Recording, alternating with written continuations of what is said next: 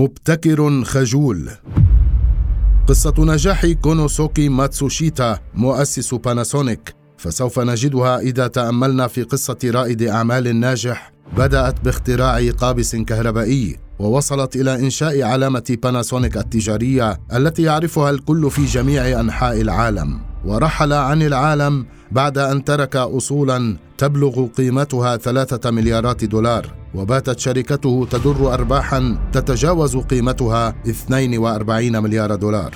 وما يثير الاهتمام هو أن الكثير من الناس لا يعرفون من هو ماتسوشيتا. لأنه كان شخصا يعمل في صمت ولم يكن مثل غيره من رجال الأعمال الكبار الذين يرغبون في تحقيق الشهرة وأن يعرفهم الجميع. كونوسوكي ماتسوشيتا مؤسس باناسونيك مثل العديد من رواد الأعمال الناجحين ينتمي لعائلة متواضعة ولد في قرية صغيرة في اليابان ولم يكن مستقبله واعدا. ولم تخلو حياته من المصاعب والمشاكل رغم امتلاك أسرته لمساحات واسعة من الأراضي بقرية واسا بمحافظة واكاياما إلا أنها خسرت كل شيء بسبب مضاربة والده بالأرز ما دفعهم إلى بيع كل ممتلكاتهم واضطروا إلى الانتقال إلى شقة صغيرة لا تكفيهم عاش فيها مع إخوته السبعة الآخرين. خيل إليه أنه سيعيش حياة تعيسة ومليئة بالمصاعب والمشكلات بعد أن أجبر على الحصول على وظائف وهو في عامه التاسع. في نهاية المطاف حصل كونوسوكي ماتسوشيتا على وظيفة في شركة أوساكا لايت وحصل على العديد من الترقيات حتى وصل إلى وظيفة مفتش. كان هذا جيدا بالنسبة إليه ولكن بعد اختراع مقابس إضاءة جديدة وكانت مختلفة تماما عما يوجد بالأسواق في ذلك الوقت تغيرت أهدافه لا سيما وأن الاختراع الجديد لم يحصل على استحسان مديره ما زاد رغبته في تحقيق النجاح. وبينما أكمل عامه الثاني والعشرين اتخذ قرارا كبيرا فترك وظيفته الثابتة ودون أي خبرة في العمل ودون امتلاكه للمال اللازم افتتح شركته الخاصة وبدأ هو وزوجته العمل وثلاثة مساعدين آخرين في منزلهما الصغير وقاما ببيع البضائع والمنتجات كمندوبي مبيعات.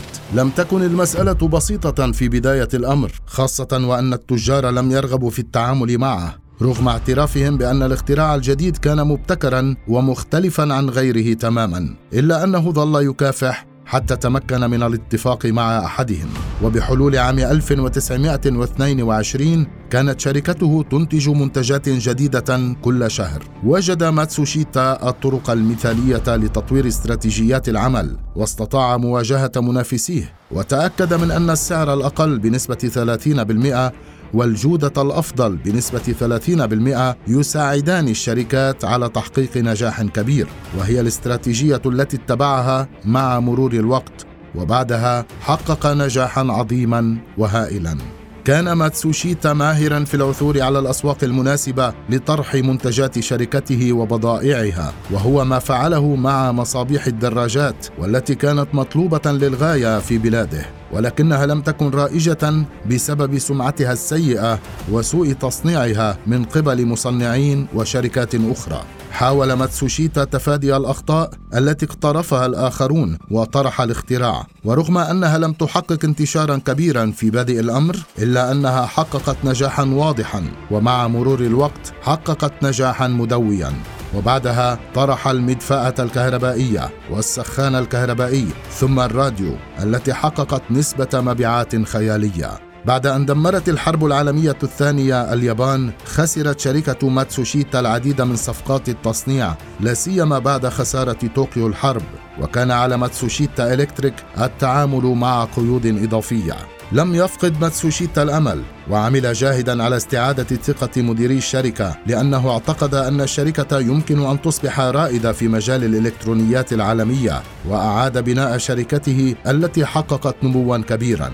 ومع مرور الوقت تمكن من تحقيق طفرة كبيرة تمثلت في تقديمه لأول جهاز تلفزيون باللونين الأبيض والأسود عام 1952 والذي حقق نجاحا كبيرا. وفي عام 1960 قدم أول تلفزيون ملون.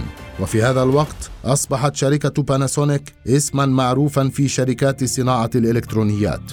تمكن كونوسوكي من أن ينطلق من بيت متواضع إلى أعلى مراتب الثراء وذلك بإيمانه بأن الجهد وحده قادر أن يصنع العجائب للإنسان. ولا يعرف الكثيرون قصة الرجل الذي كان وراء باناسونيك العظيمة لأنه كان مدركا تماما أن النجاح ليس بالشهرة بل بما يتركه المرء وراءه من إرث كد حتى صنعه